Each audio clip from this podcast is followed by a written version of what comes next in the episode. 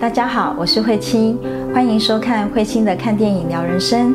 在影片开始之前呢，要提醒朋友们订阅我的频道，开启小铃铛，那么你就会在第一时间收到影片的通知喽。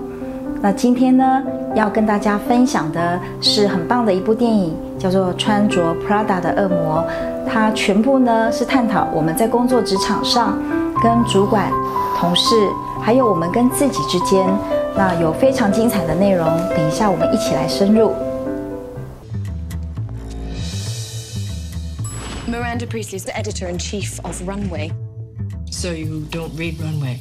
No, not to mention a legend. And before today, you'd never heard of me? No.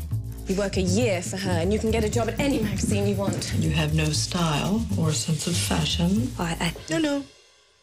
刚其实老师也谈到说，当中有很多的内容跟细节，其实很值得探讨。嗯，那其实，在电影一开始啊，就是电影就呈现着非常强烈的对比。嗯，比如说从穿着到饮食，再到搭乘的交通工具，嗯，那其实都有很大的反差。嗯，那可不可以请老师帮我们来谈谈这一块？嗯，我们可以看到这个片中的主角就是 Andy，他其实活在跟他要去从事的这一份工作几乎是两个世界。那么他要去工作的这个世界叫做时尚界。那时尚界呢？你看大家的穿着会是什么？都是品牌，然后搭的都是啊计程车，开的是轿车。好，那么 Andy 呢？他穿的就是很普通的、很朴素的啊一般素人这样的一个服装。然后他没有什么任何的太多的打扮。那包含呢他的交通，他搭的是地铁。那吃的食物呢？他也吃着呃非常普通的这些食物，但是那些人呢，可能上的是高级餐厅，亦或是呢，大家在吃的方面都非常的斤斤计较的。其实，这过去在 Andy 的世界是没有这一些的，所以他这样子的一个状态，嗯，要去从事的这份工作，跟他平常的生活是截然不同的。那所以就会让我们看到，在片中呢，有很多。精彩的内容就开始在那里展开了。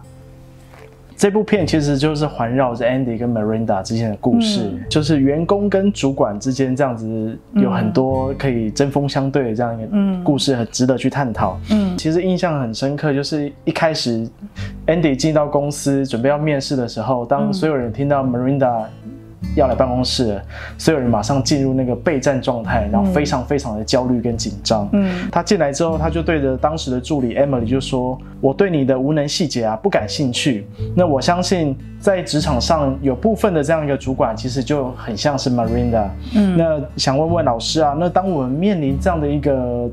这样一个非常高压的主管啊，我们该如何自处跟面对呢？嗯，是的，其实像 Marinda 这样的一个主管，算是非常 tough 的主管，而且他又呃不想要啰嗦的，好，直接讲重点，听重点，然后你也不要告诉我这么多的理由，那就是他所要求的，你就是一定要使命必达。所以他一来到的时候呢，全部的人都是非常的紧张，非常的有压力。那么。它也可以说是我们内在的权威的一种投射，啊，那我们跟主管之间的一个关系啊，就如同我们在如果要拉回到我们的原生家庭里面，就像是我们跟父母，或者是在这一个家庭里头，谁是这个家的权威人物呢？嗯，那我曾经有一位伙伴呐，他就讲啊，在过去哦，他的祖母啊是非常重男轻女的。然后呢，祖母的要求也非常的严厉。那她是个女生啊，那怎么样我能够得到呃祖母对我的这种啊看见，或是疼爱，或是关怀？我怎么样能够让她来爱我呢？所以她就必须要表现得非常的优秀。所以在职场上，她只要遇到她的主管啊，可能要求她八十分，她会做到的是一百分。主管要求他一百分，他会做到的是两百分，而且使命必达。所以像这样的人呢，他的内在就是我无论如何，我一定要符合你的期望哦。所以像这样的人，如果遇到这个 Marinda 这样的一种主管的话，那肯定就是遇强则强。但是也有一些人呢，他是刚好相反的。如果我在我的原生家庭里面，哦，可能我是刚好是抗拒权威的，你越要求我，我就越不要。恐怕这样的人呢，遇到 Miranda 这样的一种这这个主管的话呢，可能就一下子就阵亡了。好，他没有办法承受那样的压力，亦或是呢，有一些人呢，他在家里是比较被保护的。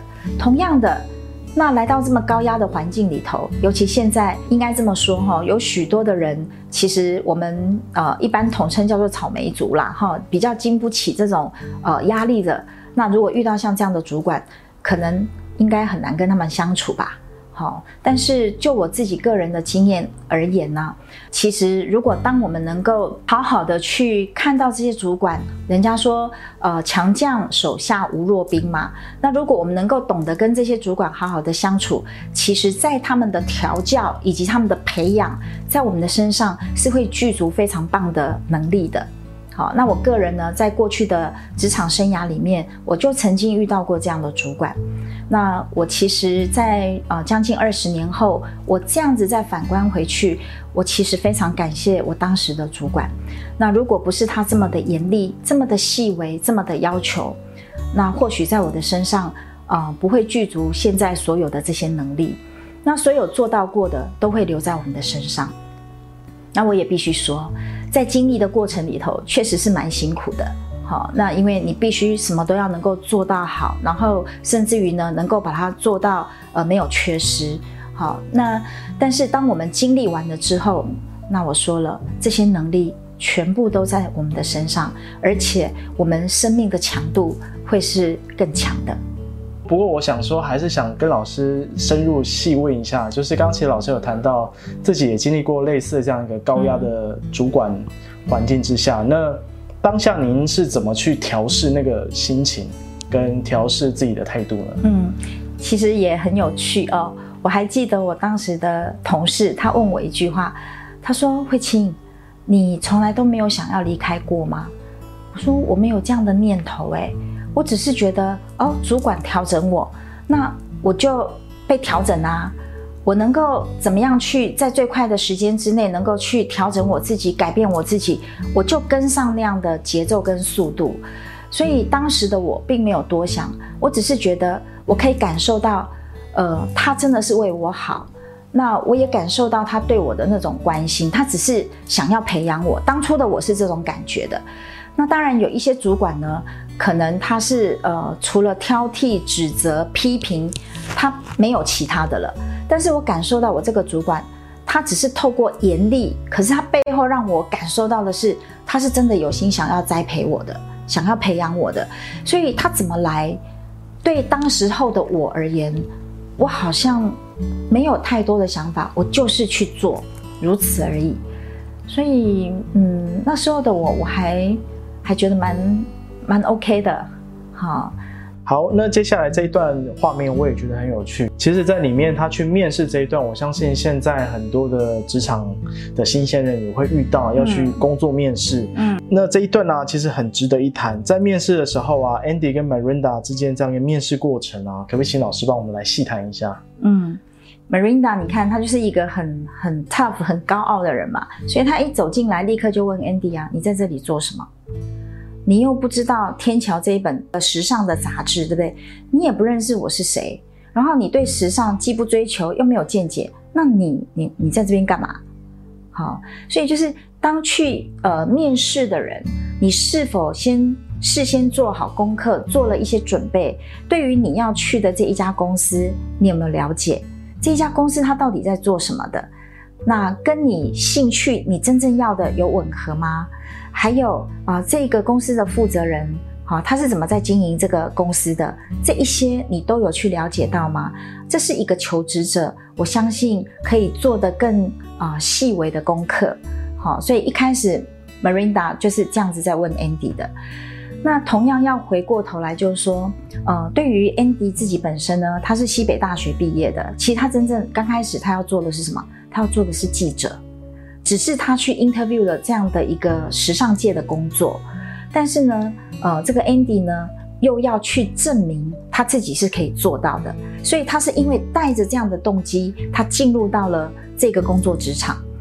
那反观回来说，我们现在啊，无论是社会新鲜人啊，刚踏入这个社会的，亦或是在这个工作职场上已经有一段时间的伙伴呢，或许可以问问自己，是什么让你选择目前的这一份工作？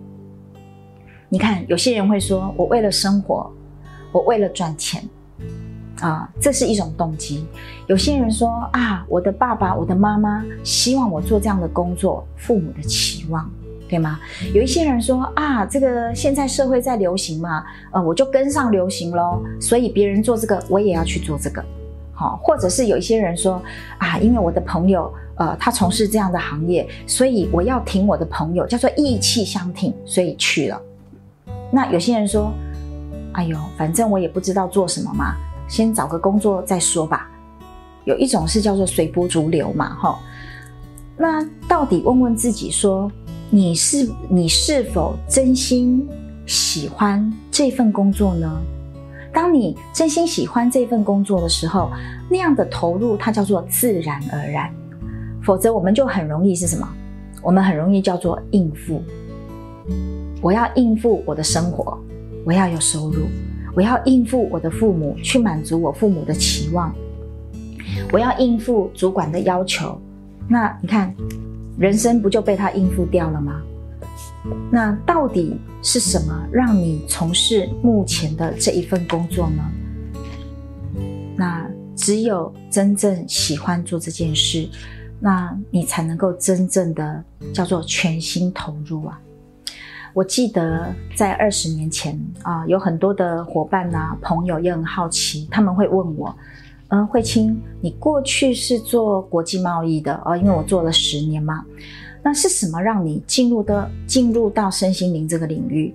那对我而言，我是念新闻的，好，我念新闻系的，然后我做了贸易做了十年，那真的就是人家口中的不务正业了 哈。我念的是新闻，做的是贸易，现在做的是身心灵。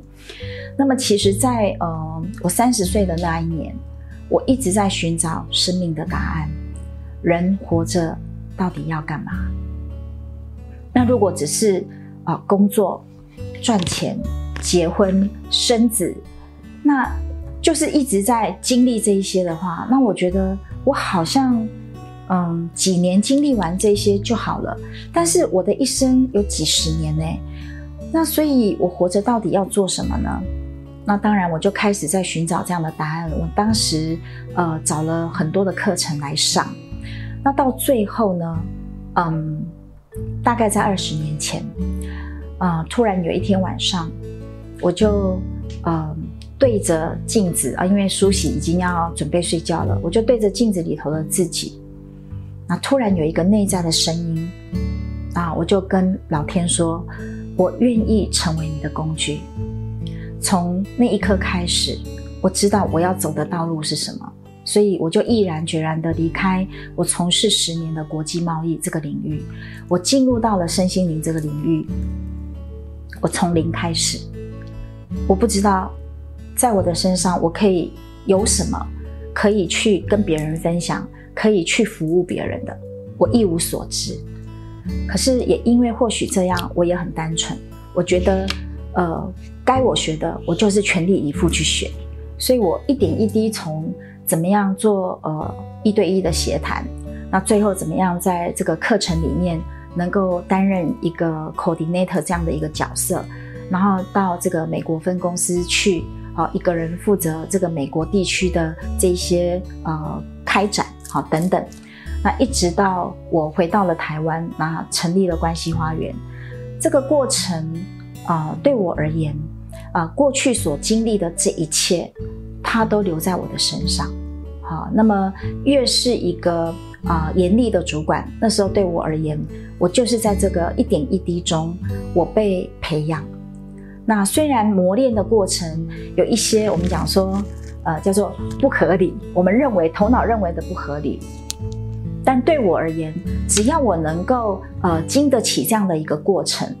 那么，在我身上所造就的这些能力也好，生命的强度也好，其实就这么一点一滴，它就在那里被孕育了。所以，啊，对我而言，反观过去那些年，哦，主管这样的一个对待跟带领，我其实是非常感谢的。如果没有那时候他这么严厉的呃要求，真的，我我真的觉得自己很被栽培，好、所以呃，如果遇到了严厉的主管，当你走不下去的时候，你可以回过头来的是看看自己的动机是什么，让你选择这份工作。那我们接下来继续进入我们电影里面继续谈。嗯那接下来 Andy 就经过这一场面试，然后突然之间他就应征进去了。嗯。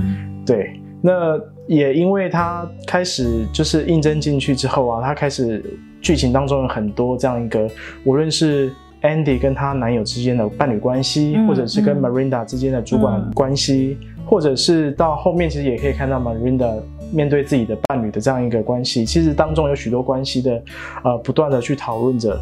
那面对这样一个高压的环境之下，他其实他刚进去的时候，其实有满腹的抱怨，嗯满腹的不习惯，还有很、嗯很多的压力。嗯那他在面对这些压力的过程当中啊，他是怎么去面对的呢？可不可以请老师帮我们谈谈？其实对呃 Andy 而言，承受这么大的压力，他能够说的对象是谁？那当然最靠近就是她的另外一半嘛，哈，她那时候的男朋友，所以她就经常在男朋友面前讲，呃，她的这个主管 Marinda 是怎么样多怎么样多怎么样的，然后其他男朋友听了很多很多她的抱怨，那很多的抱怨呢，她的男朋友就会觉得期待哪一天他就可以自己呃发现，然后离开啊。可是 Andy 并没有这么做，为什么？好、那 Andy 每一次都回答他说，呃，这个是不得不的一种选择。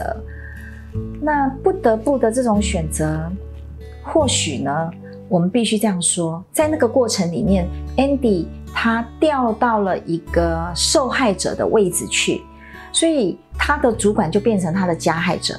我越受害，我就越觉得对方是加害。也就是说，Marinda 这么权威的人，他其实内在，如果他是一面镜子，反射回来的是我内在的一些懦弱嘛。但人很难去承认我的懦弱，我只会说这个人他很坏。好，那所以这个就是一个两极对立的状态。但是他又没有离开哦，那为什么没有离开？肯定在这里一定有他要的。那就像有一些人，你看哦，他待在公司，不断的抱怨公司这个那个，或者是他的主管这样那样，可是他还是没有离开啊。那我们就要问问自己呀、是什么让我们不离开？那我们就要为自己的选择负起责任啊。好，所以我们看到 Andy 他曾经掉到这样的陷阱里头。接下来谈谈 Marinda 这样的女强人的伴侣关系，尤其她在巴黎时装周那时候，其实直接有一幕就谈到他们就是夫妻这样的嗯吵架，然后要离婚这样子。嗯嗯所以当 Andy 第一次看到这么脆弱的时候啊，那其实 Marinda 她也给了很多反应。那其可不可以请老师帮我们谈谈这一段？嗯，Marinda 其实在业界是个有名的女强人。那你看，女人她是阴性能量，那女人如果要把自己变成阳性能量这么强，那她凸，她的另外一半就一定要变成是凹的，一定要是阴性能量是比较强的，这样两个人才能够呃配合的起来嘛。那如果她很强，然后她的另外一半也很强，这代表他们在婚姻关系里头会触礁，这个是可以见到的，也可以理解到的。那么对于 Marinda 而言，她这么强的一个人，她也不能够允许别人是弱的。所以，如果她的另外一半呢也是弱的，恐怕对她而言，她也很难接受。所以，跟她一样强的也不能，比她弱的也不能。所以，代表她在关系里面要能够真正的有机会，能够去找到一个可以跟她一起的人，那她必须要回归她自己，如何去开展她的阴性能量。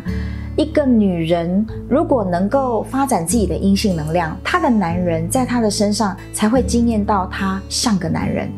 那如果女人呢，这个身上的阳性能能量很强，像个男人，她的另外一半就没办法在她的身上惊艳到她像个男人。所以，两造双方其实都惊艳到同样的感觉，叫做挫败感。好，所以对 Marinda 而言，你看这是她的第二次婚姻哦。好，那这个第二次婚姻的这样的一个结束，对她也而言呢，也是一种啊、伤痛。但是他又把大部分的时间全部投入到他的工作，那相对他在于家庭的时间，可能给另外一半的时间给孩子的时间并不多的，所以他有很多，你看他家里的家家务事哈等等，包含两个孩子啊这一些都要谁去打点，都要他的助理啊，那就是 Andy 要帮他打点这些事，所以代表他在家里这个太太这个角色。妈妈这个角色，她其实是缺席的。那如果在这样的角色她是缺席的，那久了以后，这个婚姻一定会有问题。那除非呢，Marinda 呢，她开始可以做一些调整。那把在工作上的呃这个女强人回到家里的时候，她能够放下这个角色。不过这种角色的转换，确实对大部分的人而言不太容易。啊，有些人呢，他在这个。工作职场上很强，他把这样的强也带回到家里去啊。那这个对于这个家里的另外一半呢，孩子就像部队一样在这在那边操，那没有人可以受得了。哦，所以嗯，这个对 Marinda 而言，确实伴侣关系也是他一个很重要的课题。因为你可以看到他在职场上叫游刃有余，可是，在婚姻关系里面，他就是出焦了。嗯。那我想深入问一下，因为现在蛮多女性，其实，在职场上其实也是表现的很好。嗯，那要能够意识到，甚至去学呃，开始去试着去调整、转换自己的身份，回到家的时候要变成是太太，变成妻子，变成小孩的妈妈。嗯，那回到公司，她其实她就是主管，她就是在工作上去赋完成她被赋予的任务。嗯，那要怎么去做这样一个角色的转换呢？除非这个部分她要很清楚在什么位置做什么事。就好比说，她今天她在这个公司，她是个女强人，那她回到家，她就必须变成个小女人哦。这样她的另外一半在她面前才会惊艳到，嗯，我是个男人。她回到家不能够继续当她的大女人啊。那我们大部分的这种社会观念叫做男主外女主内，现在已经不一样了。那如果女主外，那个男的愿意主内吗？如果可以，这样问题也不大。但是如果这个男的也不愿意主内呢，那这个就会产生很大的问题。